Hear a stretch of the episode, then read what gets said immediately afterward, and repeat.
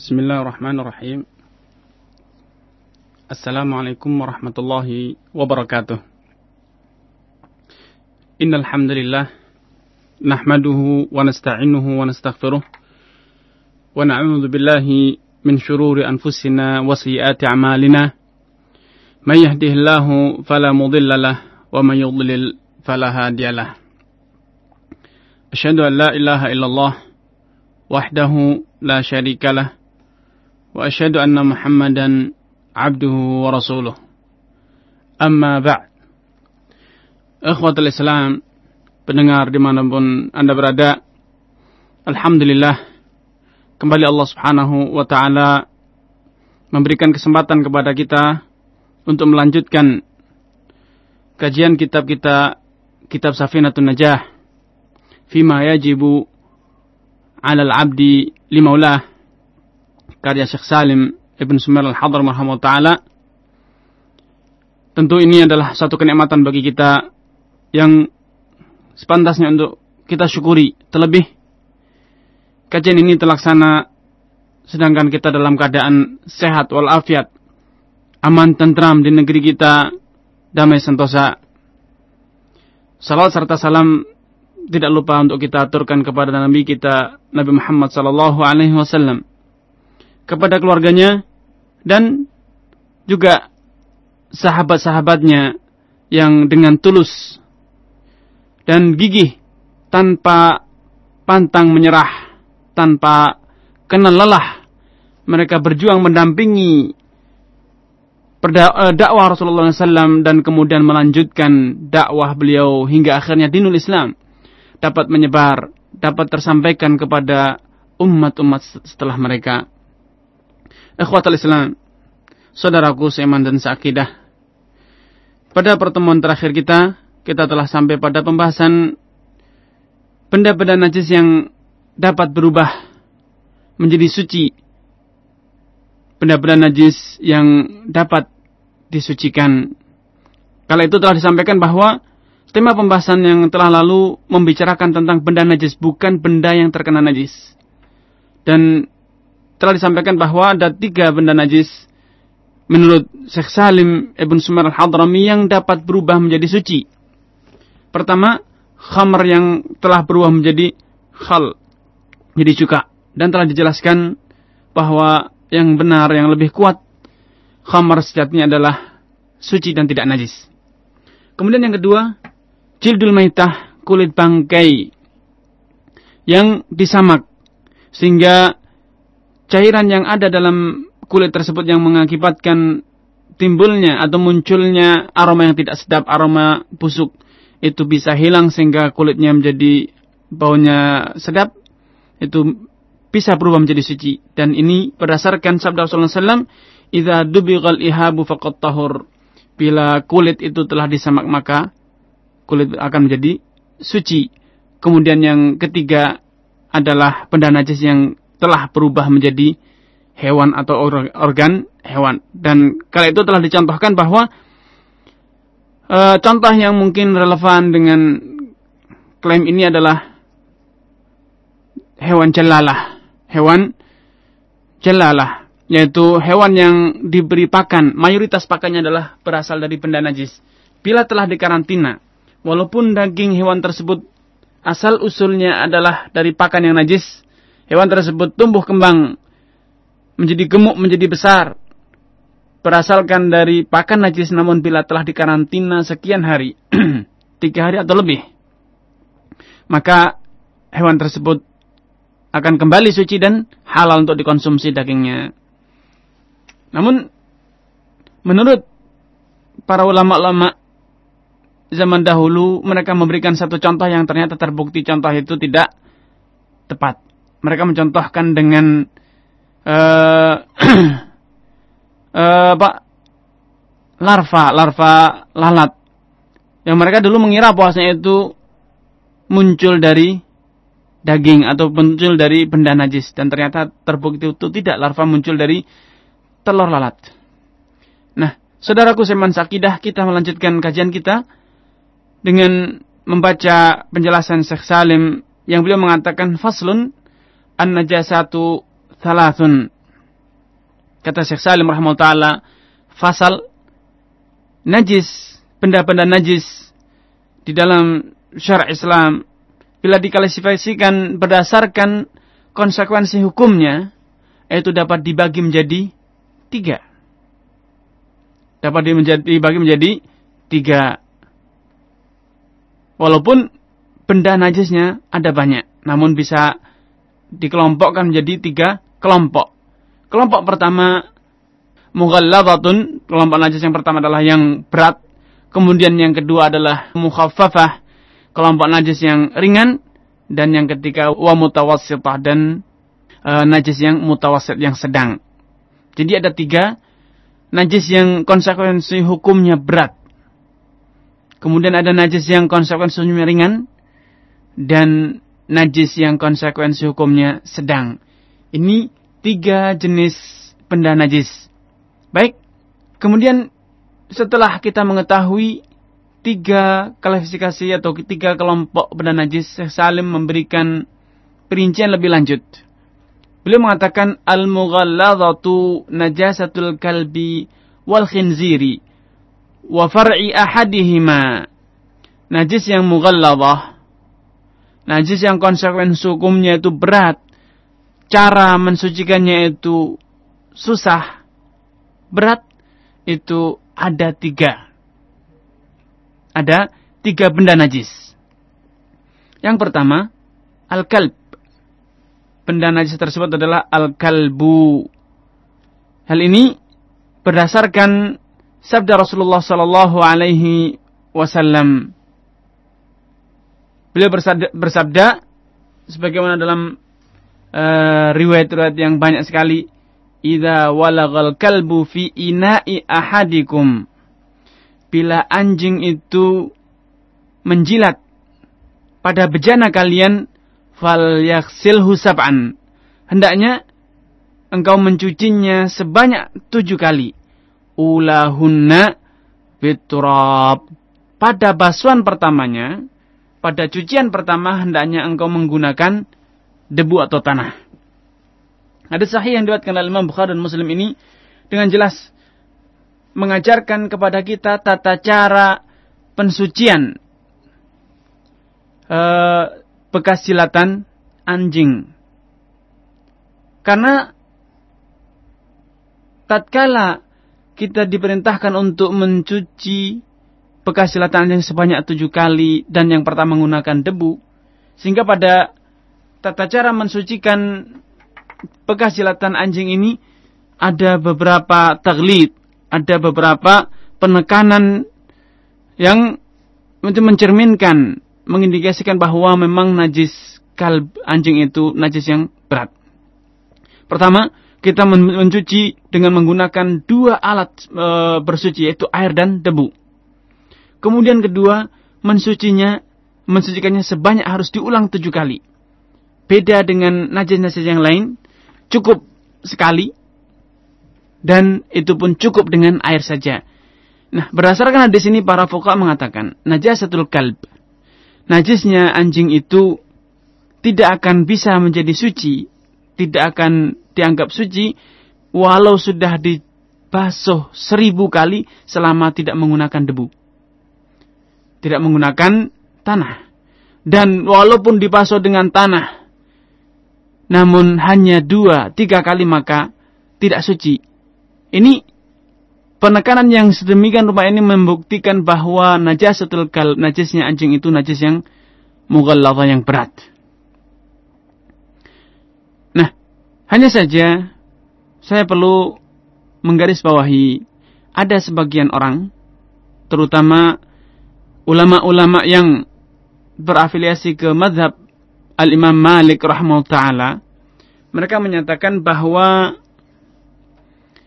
sejatinya anjing itu tidaklah najis. Adapun perintah untuk mensucikan, untuk membasuhnya sebanyak tujuh kali dan dengan debu itu bukanlah karena najis, namun karena alasan tauqifiyah. Karena alasan yang dulu belum diketahui dan sekarang telah diketahui yaitu dikarenakan dengan menggunakan debu dan dibasuh sebanyak tujuh kali ini cacing-cacing pita yang ada pada uh, air liur anjing ini dapat dibersihkan tanpa menggunakan debu dan tanpa tujuh kali masih menyisakan uh, telur-telur yang sisa atau yang serupa. Namun alasan atau analisa yang diutarakan oleh Imam Malik ini kurang begitu kuat. Dikarenakan dalam riwayat lain dengan tegas Rasulullah SAW mengatakan tuhuru ina'i ahadikum idha walagha fihil kalb. Tata cara mensucikan bejana kalian bila dijilat oleh anjing. Pada hadis ini, pada hadis yang diriwayatkan oleh Muslim ini dengan jelas Rasulullah mengatakan tuhur, cara mensucikan atau kesucian bejanamu itu hanya dapat diperoleh dengan dibasuh tujuh kali dan yang salah satunya menggunakan debu. Karenanya tidak perlu berpanjang lebar karena dalil telah jelas bahwa kalb anjing itu najis. Hanya saja saya perlu menggaris bahwa yang poin kedua sebagian orang mengira, menduga bahwa dibolehkannya umat Islam untuk berburu dengan anjing. Ini indikasi bahwa anjing itu tidak najis tidak najis. Namun tentu pendalilan ini kurang begitu kuat karena jelas-jelas pertentangan dengan hadis yang sahih di atas. Metode pendalilan dari diizinkannya berburu dengan anjing itu untuk kemudian dijadikan klaim. Ditarik kesimpulan bahwa jilatan anjing tidak najis ini tentu tidak kuat. Karena ayat di atas berbicara tentang izin berburu. Tema ayat adalah tema izin berburu bukan ke status luap uh, uh, air liurnya itu suci atau tidak. Sedangkan hadis yang diriwayatkan Bukhari, hadis yang diriwayatkan Imam Muslim dengan jelas menegaskan tuhuru ina'i ina'i ahadikum kesucian panci kalian. Bejana kalian bila dijilat oleh anjing. Sehingga tidak diragukan bahwa pendapat yang diriwayatkan oleh jumhur ulama yang mengatakan bahwa jilatan anjing itu najis itu adalah pendapat yang lebih kuat. Saudaraku seiman dan seakidah. Tadi telah dikatakan bahwa metode untuk mensucikan sisa jilatan anjing ialah dengan membasuhnya sebanyak tujuh kali dan pada basuhan pertama atau kedua atau ketiga kita dibolehkan atau diwajibkan untuk menggunakan debu. Menggunakan debu. Nah, pada hadis di atas Rasulullah SAW menyebutkan idza walagal kalb bila anjing itu menjilat. Sehingga di sini yang jelas yang benar-benar termaktub dalam hadis ialah liur anjing itu najis sehingga wajib dibasuh. Nah, para ulama jumhur ulama mengatakan bila liurnya saja najis. Bila liurnya najis padahal liur itu adalah suatu hal yang sangat dibutuhkan oleh setiap hewan, termasuk manusia, setiap makhluk hidup untuk membantu pencernakan mereka. Untuk membantu pencernakan mereka. Sehingga itu suatu hal yang tidak mungkin ditinggalkan dan selalu akan mengenai. Selalu keluar. Bila liurnya saja najis tentu daging anjing pun akan najis. Kenapa? Daging itu tumbuh dari hasil proses pencernaan makan yang menggunakan enzim, menggunakan liur. Tentu uh, sesuatu yang dihasilkan dari atau merupakan uh, keturunan dari benda najis pun akan najis. Karenanya Jumhur ulama mengatakan status najis anjing itu bukan hanya pada liurnya saja, namun juga pada seluruh organ tubuhnya termasuk dagingnya terlebih-lebih air seninya kotorannya. Berangkat dari inilah para ulama jumhur para fuqaha mengklaim bahwa status najis mughalladhah pada anjing itu berlaku pada seluruh organ anjing. Baik, selanjutnya saya tadi mengatakan bahwa poin pertama atau hal pertama yang merupakan najis mughalladhah ialah najasatul kalb. Najisnya anjing. Dan yang kedua kata Syekh wal khinzir. Najis yang mughalladhah kedua adalah babi. Jumhur ulama Syafi'iyah, Hanabilah mereka mengatakan dan juga Hanafiyah mengatakan bahwa babi itu najis yang mughalladhah. Najis yang mughalladhah. Dikarenakan dalilnya berdasarkan dalil kias, dalil analog, analogi bahwa bila anjing cara mensucikannya saja sedemikian rupa.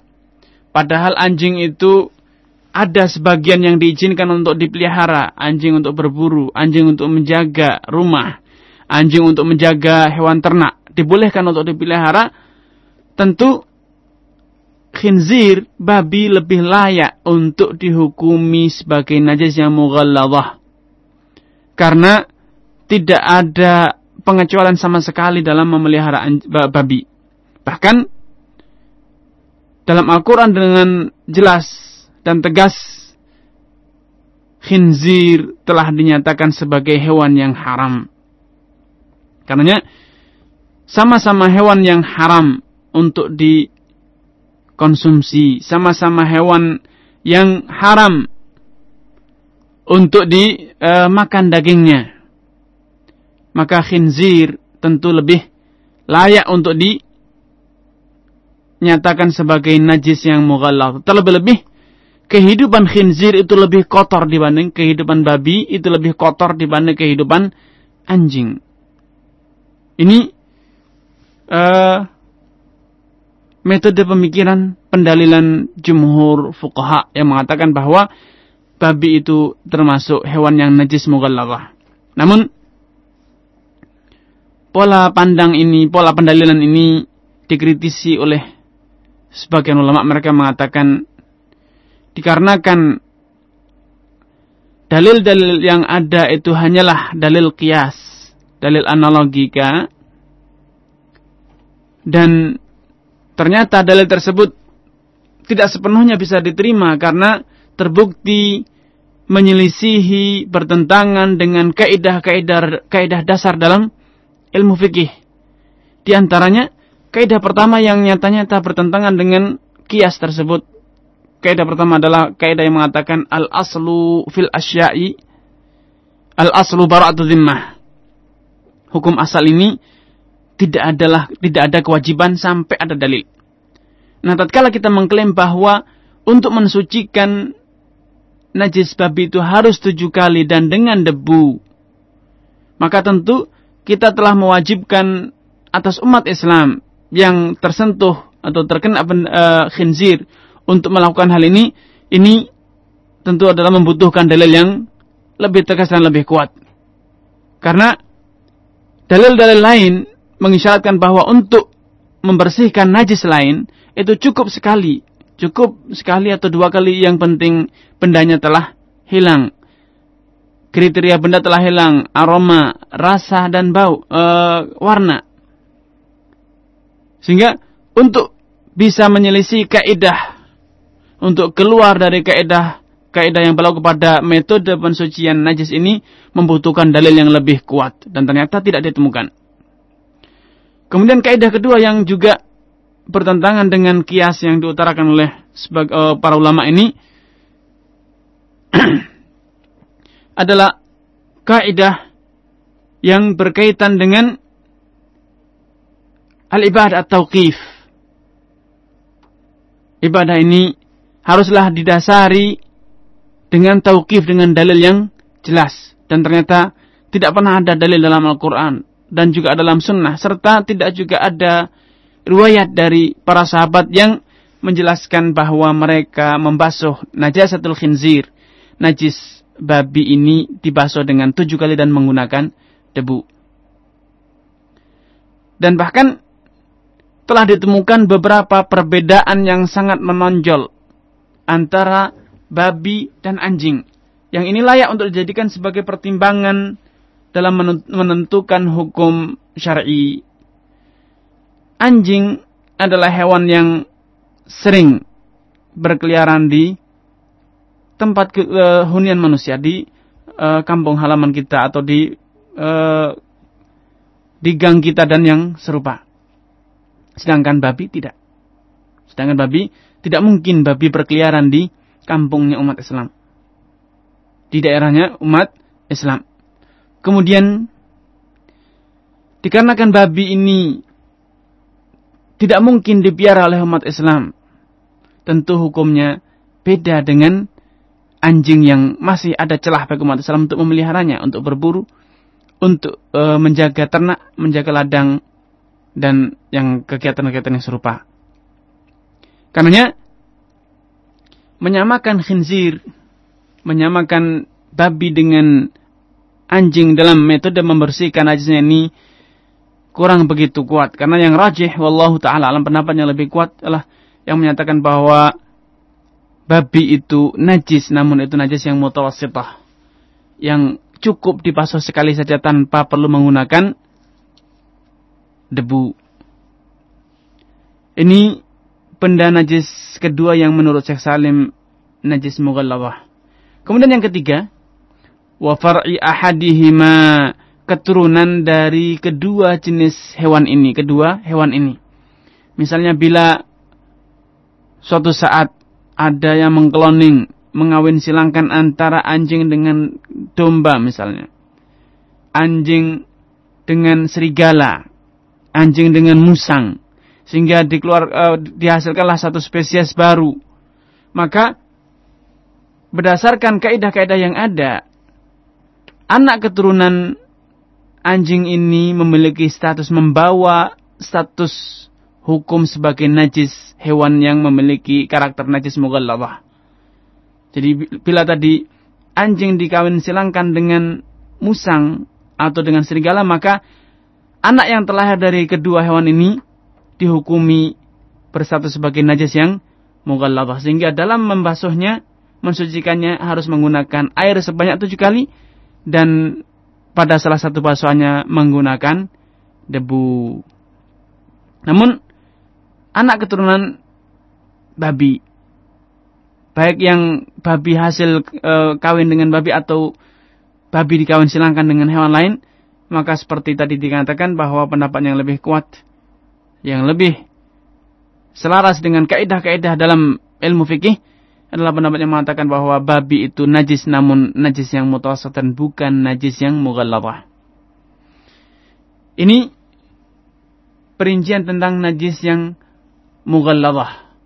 Ada tiga poin menurut Syekh Salim dan ternyata yang menurut dalil yang ada dan kaidah-kaidah yang ada dalam ilmu fikih yang kuat hanya atau yang lebih kuat pendapatnya adalah yang menyatakan itu hanya ada dua jenis saja. Dua benda saja itu kal dan keturunan kal anjing dan keturunan anjing. Selanjutnya Syekh Salim rahimahullah taala menyebutkan tentang benda yang najis mukhaffafah. Status kenajisannya itu ringan. Kata Syekh Salim, wal mukhaffafatu baulus sabi alladhi lam yat'am ghairal laban wa lam yablugh al haulain. Najis yang mukhaffafah itu hanya ada satu. Hanya ada satu yaitu baulus sabi. Air seninya anak laki-laki namun bukan semua anak laki-laki. Anak laki yang memenuhi kriteria berikut. Najis yang mukhaffafah saya ulang lagi najis yang mukhaffafah itu adalah hanya ada satu yaitu berupa air seninya asabi, anak kecil yang memenuhi kriteria berikut. Yang pertama anak kecil laki-laki, asabi, bukan asabiyah. Anak laki-laki, alladzi lam yat'am ghairal laban. Yang ini kriteria kedua, dia belum memakan, belum mengkonsumsi selain air susu ibunya, air ASI saja. Walam yablug al-haulain. Dan kriteria ketiga umurnya belum melampaui dua tahun, belum berumur dua tahun, masih di bawah dua tahun. Jadi ada tiga kriteria. Yang pertama baul sabi, yaitu air seninya anak laki-laki, kemudian kriteria kedua lam yat'am ghairal laban. Ia tidak makan selain ASI ibunya, belum mengkonsumsi selain ASI ibunya dan yang ketiga umurnya belum mencapai 2 tahun. Baik, kita akan perinci satu persatu kriteria ini. Di sini Syekh Salim rahimahullah mengatakan baulus sobi, air seni. Sehingga dapat dipahami bahwa selain air seni, maka najisnya najis yang mutawassitah dan bukan mukhaffafah. Misalnya kotorannya, fesesnya. Maka feses anak laki-laki walau dia baru berumur sehari itu najis yang mutawassitah. Najis yang mutawassitah dan bukan mukhaffafah. Jadi hanya berlaku pada air seninya saja namun fesesnya tidak demikian. Fesesnya, kotoran duburnya, tinjannya, hukumnya sama dengan najis-najis yang lain. Jadi najis yang mukhafafah itu hanya berlaku pada air seni anak laki-laki yang masih kecil, belum makan kecuali asi ibunya dan umurnya belum sampai 2 tahun.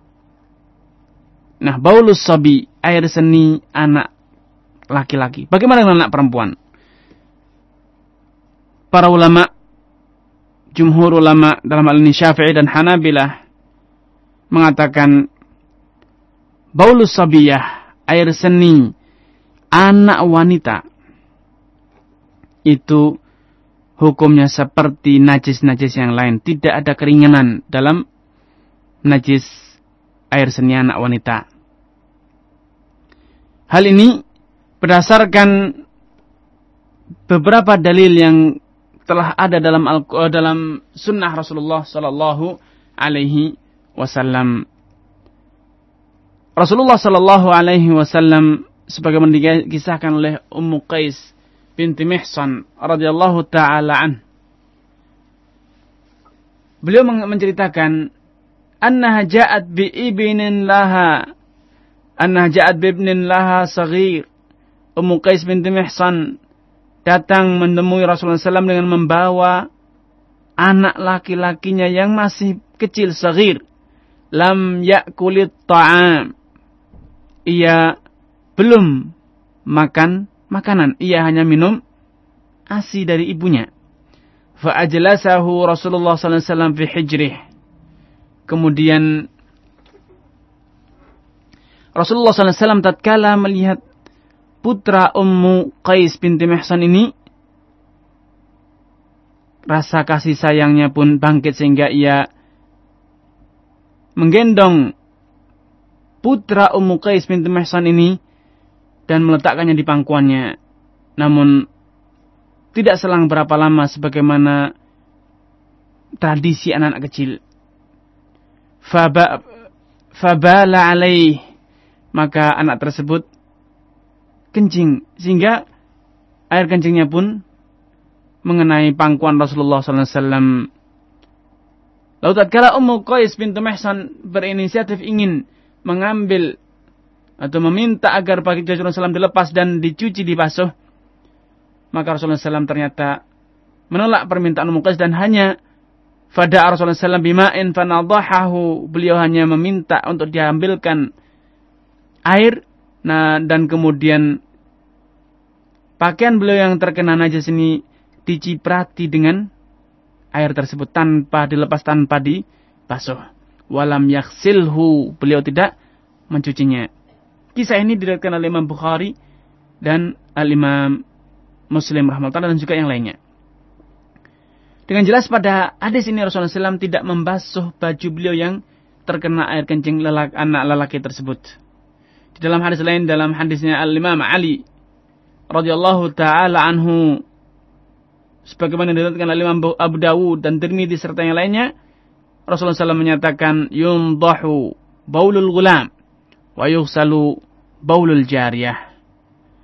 Yundahu baulul gulam wa yughsalu baulul jariyah. Hadis ini hadis sahih dan dengan tegas di sini Rasulullah SAW membedakan antara baulul gulam, air kencing, air seni, anak laki-laki dari air seni anak wanita. Rasulullah SAW mengatakan yundah air seni anak laki-laki itu yundah diciprati saja, tidak perlu dipasuh. Namun air seni anak wanita yuhsal harus dipasuh. Sehingga tidak ada lagi alasan untuk menyamakan antara air seni laki-laki, anak laki-laki dengan air seni anak perempuan. Karena Rasulullah SAW dengan jelas mengatakan yundah wa yuhsal. Diciprati air seni laki-laki dan sedangkan air seni anak wanita itu yuhsal dipasuh. Karenanya ketetapan hukum ini jelas berdasarkan hadis di atas seperti yang dinyatakan oleh Imam Syafi'i dan juga Imam Ahmad rahimahullah taala membedakan antara cara membasuh mensucikan air seni laki-laki anak laki-laki dari cara mensucikan air seni anak perempuan. Kita kembali kepada ucapan Syekh Salim Syekh Salim mengatakan baulus sabi alladzi lam yat'am. Air seni anak laki-laki yang belum memakan selain ASI ibunya. Hal ini berdasarkan pada sebab urut, sebab kronologi atau pada kisah di atas yang telah saya riwayatkan dari Ummu Qais, saya sebutkan dari Ummu Qais binti Mihsan. Pada hadis ini jelas Ummu Qais menceritakan tentang perihal putranya Beliau mengatakan lam ya'kulit ta'am. Anaknya ini belum makan makanan selain asinya. Karenanya dari adanya sabab urut ini ulama-ulama Syafi'ah dan Hanabilah menegaskan bahwa najis yang mukhafafah itu hanya berlaku bila anak laki-laki tersebut belum makan makanan. Namun bila anak laki-laki tersebut telah makan makanan, misalnya dengan bubur, nutrisi-nutrisi yang ada seperti sekarang sejak anak berumur 4 bulan, 5 bulan telah diberikan makanan tambahan, maka status kenajisannya telah berubah. Status kenajisannya telah berubah. Terlebih-lebih anak-anak yang sejak dini tidak diberi ASI, namun ia diberi susu formula dan juga makanan tambahan. Tentu hukumnya berbeda. Hukumnya berbeda. Sehingga anak yang telah mendapatkan asupan gizi dari makanan selain ASI, terlebih-lebih bila dia sudah disapih, walaupun dia baru umur setahun, maka air seninya itu menjadi najis yang mutawassitah. Nah di sini Kemudian para fuqaha juga menarik satu kesimpulan dari perkataan Ummu Qais binti Mihsan yang mengatakan lam ya'kulit ta'am. Tradisinya, budayanya orang menyusui itu biasanya me, yang paling sempurna adalah selama 24 bulan atau 2 tahun penuh. Karena dari ini para fuka menarik satu kesimpulan bahwa bila anak telah melebihi umur dua tahun, apalagi dia telah makan makanan padat, makan makanan selain ASI ibunya, maka statusnya tidak lagi sebagai najis yang mukhafafah, namun sebagai najis yang mutawasitah.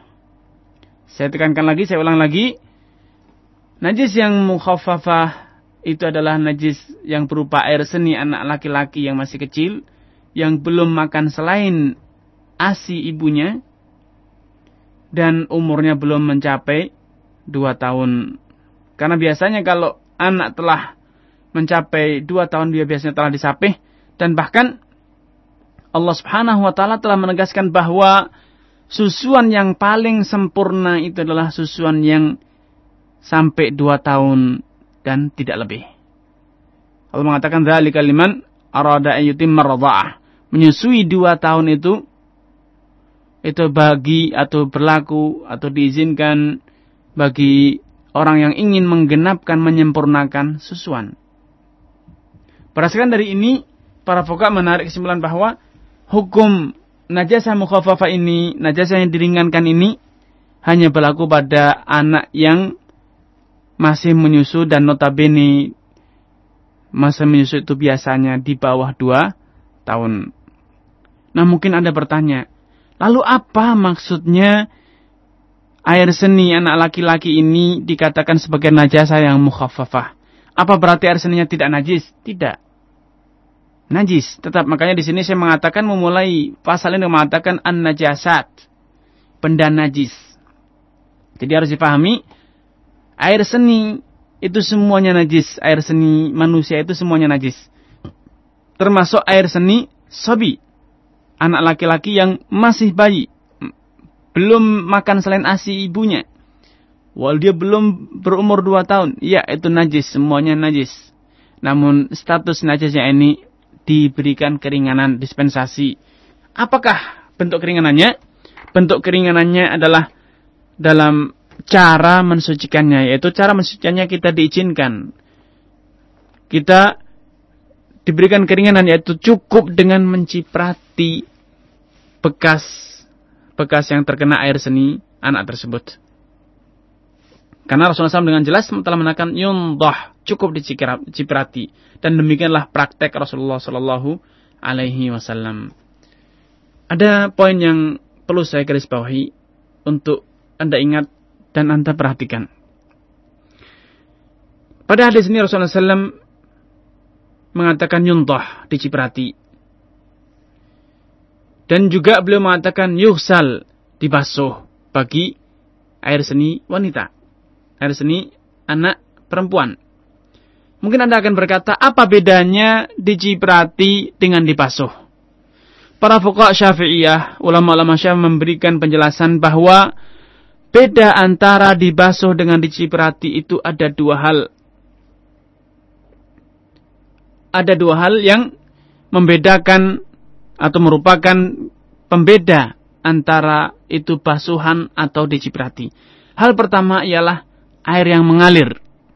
Bila ada air yang mengalir di pakaian atau di tubuh kita atau di tempat yang terkena air seni tersebut, maka itu adalah membasuh dan bukan menciprati. Karena kalau menciprati itu airnya tidak sampai mengalir. Tidak sampai mengalir. Ia hanya basah namun tidak sampai mengalir. Kemudian pembeda kedua ialah adanya tetesan air yang menetes dari tempat yang kita basuh atau yang kita ciprati. Benda tempat yang terkena najis tersebut bila kita bersihkan dan ternyata ada air yang menetes yang keluar dari kain yang kita yang terkena najis, maka berarti kita telah membasuhnya dan bukan mencipratinya. Sehingga bedanya, saya ulang lagi bedanya antara menciprati dengan membasuh ada dua hal. Yang pertama, kalau airnya sampai mengalir maka itu namanya membasuh. Kemudian kedua, kalau ada sisa air yang sehingga dia menetes dari kain, menetes dari e, pakaian yang kita kenakan yang terkena najis tersebut, maka siapnya kita telah membasuhnya dan bukan mencipratinya. Lalu apa korelasinya, apa konsekuensinya? Tidak masalah. Lebih suci, lebih bagus, lebih sempurna. Namun itu sudah lagi, tidak lagi disebut sebagai menciprati atau an-nadhu atau ar-rash. Kenapa? Karena hukum najasa mukhafa ini merupakan rukhsah keringanan. Jadi kalau Anda tidak menerima keringanan ini sehingga Anda lebih memilih untuk membasuhnya, maka itu boleh-boleh saja, sah-sah saja itu sepenuhnya kembali pada Anda. Namun bila Anda merasa repot, apalagi ibu-ibu yang memiliki putra banyak, pekerjaan banyak, uh, kemudian dia menggendong memiliki masih anak kecil, sehingga sering kali ia terkena air seni putranya yang masih umur dua bulan, tiga bulan misalnya. Maka kalau ia ingin mendapatkan keringanan, ia sungkan, ia malas, ia repot untuk membasuh pakaiannya, ia cukup mencipratinya. Namun kalau ia merasa lebih ingin sempurna, sehingga tidak lagi ada bau yang tidak sedap, sehingga benar-benar bersih, tidak ada lagi kotoran, maka kalau dia memilih untuk membasuhnya maka itu boleh boleh saja sah sah saja dan itu tentu lebih sempurna.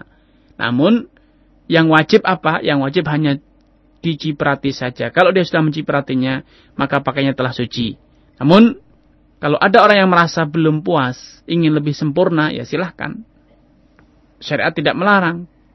Namun, tidak mewajibkan. Bagi orang yang ingin atau merasa cukup diciprati, maka itu sah-sah saja. Dan secara syariat, pakaian yang telah diciprati, walaupun telah terkena sebelumnya terkena najis berupa air seni laki-laki itu sudah boleh digunakan untuk sholat lagi. Walau dia hanya diciprati. Demikianlah ke ketentuannya. Selanjutnya, para fuqaha mengatakan atau menjelaskan, memberikan penjabaran yuntoh. Diciprati, mereka mengatakan tatkala kita menciprati pakaian yang terkena najis. Maka kita harus mengupayakan agar cipratan tersebut merata ke seluruh bagian pakaian yang terkena air seni putra kita. Tidak cukup misalnya air seninya itu melebar dalam radius 15 cm kita cipratnya hanya 5 cm saja tidak cukup. Harus terciprati rata dalam radius 15 cm tadi. Betul-betul harus merata. Walau tidak ada mengalir, ya karena itulah yang namanya an-nathu menciprati. Kalau sampai mengalir, maka itu berarti Anda telah membasuh pakaian Anda. Kalau sampai ada air yang menetes ke bawah, berarti Anda telah membasuhnya, bukan lagi mencipratinya. Lalu bagaimana? Boleh, sah-sah saja. Tidak harus. Karena ini adalah ruhsah keringanan. Kalau Anda menerimanya, mengamalkannya, boleh. Namun bila Anda ingin lebih, maka tidak masalah. Boleh-boleh saja. Kemudian Syekh Salim melanjutkan penjabarannya dengan mengatakan wal mutawassitatu sairun najasat. Adapun najis yang mutawassitah itu adalah najis-najis selain yang telah disebutkan, selain najis anjing, babi dan anak keturunannya serta selain air kencing anak laki-laki yang belum makan e, makanan selain susu dan masih berumur di bawah 2 tahun. Nah, mungkin Anda bertanya, lalu apa saja benda najis yang mutawasitah? Di sini Syekh Salim tidak menyebutkan. Karena beliau mengatakan, wal mutawasitatu sairun najasat. Benda najis yang mutawasitah, yang artinya cara mensucikannya harus dibasuh. Walau hanya sekali, asalkan bendanya telah hilang, maka telah menjadi suci dan tidak cukup diciprati saja, maka kata Syekh Salim, sairun najasat. Najis-najis selain itu semua, itu semua adalah najis yang mutawasitah. Apa perinciannya? Syekh Salim tidak menyebutkan. Karenanya saya merasa perlu untuk mengingatkan saudara sekalian, untuk mengenalkan kepada saudara sekalian tentang najis yang mutawasitah. Para ulama, para fuqaha telah menyebutkan memberikan perincian-perincian tentang benda-benda najis. Dan saya akan menyebutkan secara simpel saja. Benda najis pertama yang itu termasuk benda najis yang mutawasitah adalah bangkai. Adalah bangkai seluruh. Bangkai hewan itu najis. Kecuali yang pertama, bangkai hewan yang halal dimakan, yaitu samak, yaitu ikan. Maka walaupun ikan telah menjadi bangkai, maka itu halal untuk dimakan. Kemudian hewan kedua, yang walaupun telah menjadi bangkai tidak najis, ialah jarot, belalang. Belalang itu tidak najis walau dia telah menjadi bangkai. Hal ini berdasarkan sabda Rasulullah SAW sebagai yang oleh Imam Ahmad uhilat lana maitatani wad daman. Dihalalkan untuk kita dua jenis bangkai dan juga dua bentuk darah. Adapun fa'amal maitatan, adapun dua bangkai itu adalah al-hutu wal jarat, ikan dan belalang. Wa amad daman, adapun dua bentuk darah, itu adalah al-kabid, hati, wattihal, dan limpa. Karena sama-sama organ tubuh yang berbentuk merah dan menyimpan darah yang dalam jumlah besar. Ini benda najis yang pertama yaitu bangkai. Kemudian di antara bangkai yang tidak najis pula ialah bangkai hewan-hewan yang tidak memiliki darah yang mengalir. Hewan-hewan kecil semacam serangga, semut, kecoa, dan yang serupa ini tidak najis. Tidak najis. Atau lebih tepatnya seperti dinyatakan oleh sebagian fuqaha itu merupakan najasa yang ma'fun anha. Najis yang dimaafkan. Artinya tidak wajib untuk Anda basuh. Hal ini berdasarkan hadis Abu Hurairah radhiyallahu taala anhu. Rasulullah mengatakan idza waqa'a dzubabu fi ina'i ahadikum. Dan disebutkan fi syarabi ahadikum famluquh. Dan lain sebutkan faghmisuh, falyaghmishu. Kalau ada lalat yang jatuh ke dalam minuman kalian, makanan kalian, famluquh hendaknya engkau benamkan. Engkau masukkan ke dalam air agar seluruh organ lalat tersebut nyemplung ke dalam air atau dalam makanan kemudian selanjutnya dibuang Nah, pada hadis ini Rasulullah SAW tidak memberikan perincian apakah air minumnya itu panas atau dingin atau yang lainnya. Tidak. Rasulullah hanya memberikan arahan agar kita membenamkan lalat tersebut. Dan kemudian Rasulullah tetap mengizinkan agar minuman tersebut, makanan tersebut terus kita konsumsi. Dari sini dipahami, disimpulkan, andai lalat yang merupakan hewan yang tidak memiliki darah mengalir ini. Itu najis bila telah menjadi bangkai, tentu Rasulullah SAW tidak mengizinkan, tidak memerintahkan kita untuk membenamkan lalat ke dalam makanan. Karena dengan membenamkan itu bisa jadi akan menyebabkan lalat tersebut mati di dalam sehingga bila mati tentu akan merusak makanan. Namun karena Rasulullah SAW memerintahkan ini, ini sebagai bukti dalil nyata bahwa bangkai lalat tidak najis. Nah berdasarkan ini, setelah para fuqaha menyimpulkan bahwa bangkai tidak najis, mereka selanjutnya menganalogikan, mengkiaskan hewan-hewan yang serupa, yang sama-sama tidak memiliki darah yang mengalir, semut, laba-laba, eh, maaf, bukan apa namanya, semut, serangga lain misalnya, lebah, bukan laba-laba, lebah, atau bahkan termasuk laba-laba. Bila itu mati, maka bangkainya itu tidak najis. Tidak najis. Jadi kembali saya ulang, saya katakan najis pertama ialah bangkai hewan. Baik hewan tersebut termasuk hewan yang halal dimakan dagingnya, bila ia mati dengan cara-cara yang tidak sesuai dengan penyembelihan syar'i maka itu bangkai dan bangkainya menjadi najis. Adapun bangkai hewan yang dagingnya haram dimakan, maka para ulama sepakat ijma bangkainya adalah najis dan status kenajisannya itu tidak akan pernah bisa menjadi suci walaupun kulitnya telah disamak seperti yang telah dijelaskan pada pertemuan yang telah lalu. Kemudian benda najis kedua yang itu merupakan benda najis yang mutawasitah benda najis yang mutawasitah. Dan maaf sebelum saya menyebutkan benda najis kedua yang mutawasitah, ada pengecualian para fuqaha dan ini pendapat yang lebih rajin yang lebih kuat. Mereka mengecualikan ada sebagian organ hewan yang mati telah menjadi bangkai namun organ ini tidak najis yaitu tanduk, kuku dan bulu bulu hewan bila ada angsa mati maka bulunya tidak menjadi najis. Tanduk kerbau tidak najis walaupun kerbaunya telah menjadi bangkai. Hal ini berdasarkan firman Allah Subhanahu wa taala wa min aswafiha wa aubariha wa ash'ariha atatan wa mata'ni lahi.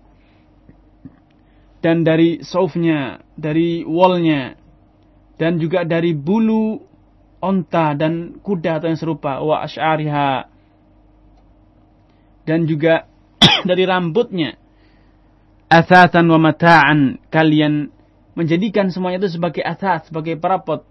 Wa mata' dan sebagai uh, alat untuk memenuhi kebutuhan kalian ilahin hingga masa tertentu kita tentu telah memahami bahwa pada ayat ini Allah Subhanahu wa taala memberikan penjelasan yang bersifat umum, tidak dibedakan antara yang bulu yang diambil dari hewan yang telah mati ataupun hewan yang masih hidup. Dan bahkan kalaupun itu diambil dari hewan yang masih hidup, maka tetap saja itu ayat ini bisa menjadi dalil untuk mengatakan bahwa bulu, rambut hewan yang telah menjadi bangkai itu tetap suci. Karena Rasulullah SAW telah mengatakan, Ma kuti'a minnal bahimati wa fayamaitah. Segala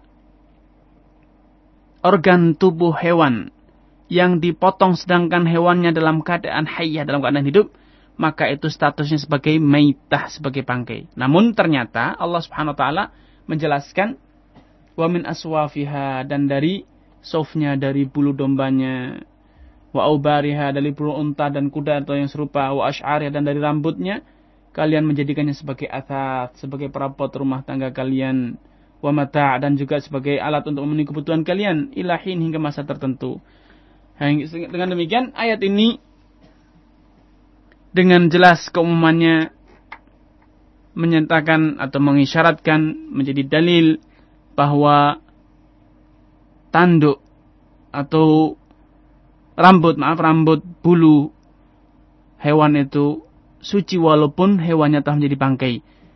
Kenapa demikian? Dikarenakan rambut, kuku dan yang serupa atau tanduk itu la tahulluhul hayah. Tidak pernah dialiri oleh darah. Tidak pernah dialiri oleh darah sehingga ia walaupun hewannya telah mati, ia tidak turut berubah menjadi buruk, menjadi busuk. Rambut tidak pernah busuk. Sebagaimana bulu juga tidak pernah busuk. Sebagaimana tanduk juga tidak pernah busuk. Dari sini, Syekhul Islam bin Mutemiyah dan juga yang lainnya menyelisih atau mengambil satu kesimpulan yang menyelisih pendapat kebanyakan ulama beliau mengatakan bahwa tanduk hewan, kuku hewan, bulu hewan, walaupun hewannya telah menjadi bangkai, itu suci tanduknya, rambutnya, bulunya. Kemudian benda najis selanjutnya saudara kusiaman sakidah baulu ghairil ma'kuli waruthihi air seni hewan-hewan yang dagingnya tidak halal dimakan dan ini merupakan kesepakatan para ulama para ulama telah sepakat bahwa air seni dan kotoran hewan yang tidak halal dimakan dagingnya itu najis. Ini kesepakatan para ulama. Namun para fuqaha, para ulama telah berselisih pendapat tentang air seni dan kotoran hewan yang dagingnya halal dimakan seperti kotoran ayam, kotoran kambing, kotoran sapi, kerbau, kuda, onta, dan yang serupa. Banyak para ulama di antaranya, dan inilah pendapat yang dianut dalam mazhab syafi'i, mereka mengatakan bahwa air seni apa saja, tinja apa saja, kotoran apa saja, hewan apa saja, itu semuanya najis. Semuanya najis. Berdasarkan dalil-dalil yang mereka sebutkan di antaranya, tatkala Rasulullah SAW melintasi satu kuburan yang dihuni oleh dua orang atau melintasi dua kuburan. Beliau mengatakan amma innahuma la yu'adzaban. Kedua penghuni kuburan ini disiksa. Amma ahaduhuma fakana yamshi bin namimah. Adapun yang satu mereka dulu dia dulu semasa hidupnya giat melakukan namimah, mengadu domba. Wa amal akhar. Adapun orang kedua fakana la yastanzihu minal baul. Dahulu ia tidak mensucikan dirinya, tidak menjaga dirinya dari al baul, dari air seni. Pada hadis ini Alaihi wasallam memberikan suatu pernyataan yang bersifat umum al baul, air seni. Tidak dirinci apakah itu air, air seninya sendiri ataupun air seni manusia atau air seni hewan. Sehingga ini dipahami bahwa air seni apa saja itu najis. Namun klaim ini kurang begitu kuat Karena kan terbukti pada riwayat lain Rasulullah mengatakan faka mengatakan faka amma amal akharu fakana la yastanzihu min baulih. Adapun orang kedua dahulu ia tidak menjaga dirinya, tidak mensucikan dirinya dari air seninya sendiri. Sehingga hadis ini tidak dapat dijadikan dalil, kurang begitu kan untuk dijadikan dalil untuk menyatakan bahwa air seni hewan yang halal dimakan dagingnya itu najis. Adapun al-Imam Ahmad rahimallahu taala dan yang lainnya mereka menyelisih Syafi'iyah sehingga mereka mengatakan bahwa air seni hewan yang halal dimakan dagingnya ayam begitu juga kotorannya kambing sapi ini suci tidak najis. Suci tidak suci dan tidak najis. Hal ini berdasarkan pada hadis Anas bin Malik radhiyallahu taala anhu. Belum mengisahkan pada suatu hari ada segerombol orang dari kabilah Uqlin atau kabilah Urinah. Berkunjung ke kota Madinah namun mereka tidak kuat untuk tidak kuat tidak uh, tidak, tidak bisa menyelesaikan diri adaptasi dengan udara Madinah sehingga fajtaul Madinah mereka menjadi kembung perutnya menjadi besar. Maka Rasulullah SAW memerintahkan mereka agar keluar dari kota Madinah menemui penggembala Rasulullah SAW untuk meminum, meminta air susu ontanya dan sedikit dari air seni onta tersebut. An yashrabu min abwaliha wa albaniha. Maka diperintahkan untuk minum air susu onta dan air seni onta. Hal ini menjadi dalil kuat bahwa air seni onta yang itu merupakan hewan yang halal dimakan dagingnya itu tidak najis. Karena Rasulullah SAW dalam hadis lain telah menegaskan Walaupun konteks hadis ini berbicara tentang pengobatan, namun ini tetap bisa menjadi bukti nyata bahwa dalil yang kuat bahwa air seni itu tidak najis. Karena Rasulullah SAW telah mengatakan, Inna Allah lam yaj'al shifa'a ummati ma harram alaihim. Sejatinya Allah Subhanahu wa taala tidak pernah mengizinkan tidak pernah memberikan kesembuhan kepada umatku pada benda-benda yang diharamkan atas mereka dan telah disepakati bahwa meminum benda najis itu haram. Kemudian dalil kedua, dalil yang diriwayatkan oleh Abu Hurairah, Jabir dan yang lainnya, Rasulullah mengizinkan kepada umatnya untuk sholat di kandang kambing. Sallu fi marabidul ghanam. Salalah kalian di kandang kambing. Hal ini izin untuk sholat di kandang kambing ini dapat dijadikan dalil bahwa kandang kambing itu suci walaupun secara logika kandang kambing itu pasti ada air seninya, ada kotorannya. Karena tatkala Rasulullah SAW mengizinkan kita untuk sholat di kandang kambing, ini sebagai bukti nyata bahwa kandang kambing itu suci, walaupun di sana didapatkan air seninya, di sana didapatkan kotorannya. Dan inilah pendapat yang lebih kuat yang menyatakan bahwa kotoran hewan yang halal dimakan dagingnya itu suci dan tidak najis. Kemudian benda najis selanjutnya saudara kusim dan sakidah pendengar di mana pun anda berada ialah al-madhi. Madhi yaitu cairan berwarna keruh yang keluar dari manusia tatkala ia dalam keadaan terangsang syahwatnya dan biasanya yang paling sering mengeluarkan madhi adalah kaum laki-laki madi ini biasanya hanya akan keluar hanya keluar bila dalam kondisi terangsang terangsang syahwatnya dan keluarnya ini tanpa disadari. Biasanya ia keluar tanpa ada rasa apa pun. Beda dengan air mani. Kalau air mani keluar dalam keadaan terasa enak. Dan biasanya selanjutnya orangnya akan merasa futur merasa lunglai. Sedangkan madi tidak. Syahwatnya terus berkobar-kobar dan ia keluar tanpa sadar. Nah, bila ini keluar dari Anda maka ini namanya madhi dan madhi ini najis. Karena Rasulullah SAW pada suatu hari pernah ditanya oleh Magdad bin Aswad radhiyallahu taala atas perintah sahabat Ali bin Abi Thalib. Beliau bertanya tentang orang yang uh, mengeluarkan madhi atau banyak mengeluarkan madhi. Maka Rasulullah SAW menjawab, tawadda waghsil dzakarak. Nabi memberikan arahan agar ia membasuh kemaluannya dan selanjutnya ia berwudu dan salat. Perintah Rasulullah SAW untuk membasuh kemaluan yang terkena madi nanti mengeluarkan madi ini menjadi dalil nyata bahwa madi itu najis. Kemudian dari antara bentuk benda najis yang lainnya adalah al-wadi. Al-wadi. Wadi itu adalah cairan keruh yang biasanya keluar pada akhir buang air seni. Pada akhir buang air seni. Ini adalah najis karena itu adalah bagian dari air seni. Adapun selain ini ikhwani wa ahibbai misalnya mani, maka mani itu suci, tidak najis. Darah manusia menurut sebagian ulama itu tidak najis. Walaupun Al-Imam Nawawi rahmatullah mengatakan bahwa telah terjadi konsensus sepakat bahwa darah manusia itu najis. Karenanya saya, saya akhiri perjumpaan kita di kesempatan ini dengan memberikan catatan penting pada status kesucian ataupun kenajisan darah. Para ulama telah berselisih pendapat tentang najis tidaknya darah manusia.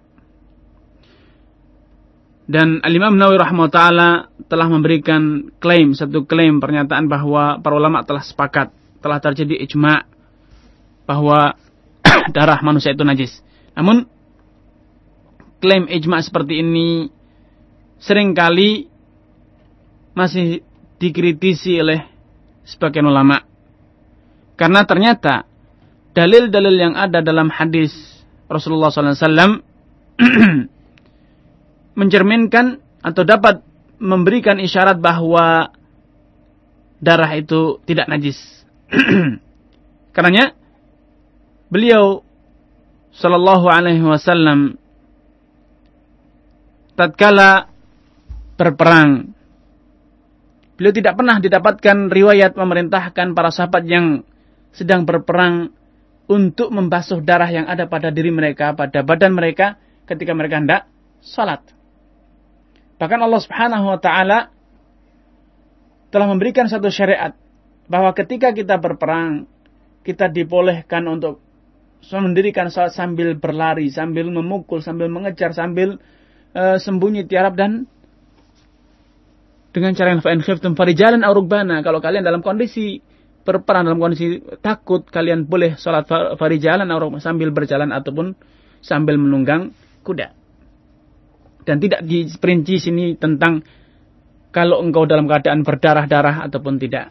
Kemudian di antara dalil selanjutnya yang menjadikan sebagian ulama mengkritisi klaim ijma yang diutarakan oleh Imam Nawawi ini adalah sahabat Umar bin Khattab radhiyallahu taala anhu atas pengetahuan pengetahuan seluruh sahabat yang ada zaman itu.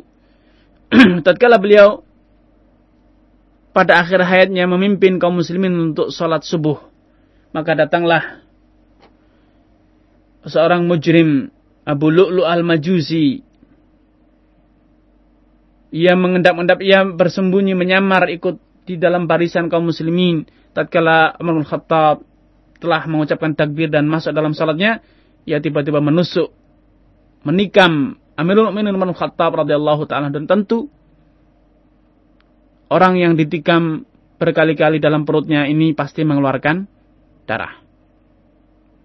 Walau demikian, tidak pernah diriwayatkan, tidak pernah ada cerita baik dari jalur yang sahih ataupun yang lemah yang mengatakan bahwa para sahabat memerintahkan Umar mengingatkan Umar untuk mengulang wudhunya atau membasuh uh, najis atau darah yang melekat pada dirinya tidak pernah ada riwayat-riwayat yang menyatakan semacam itu.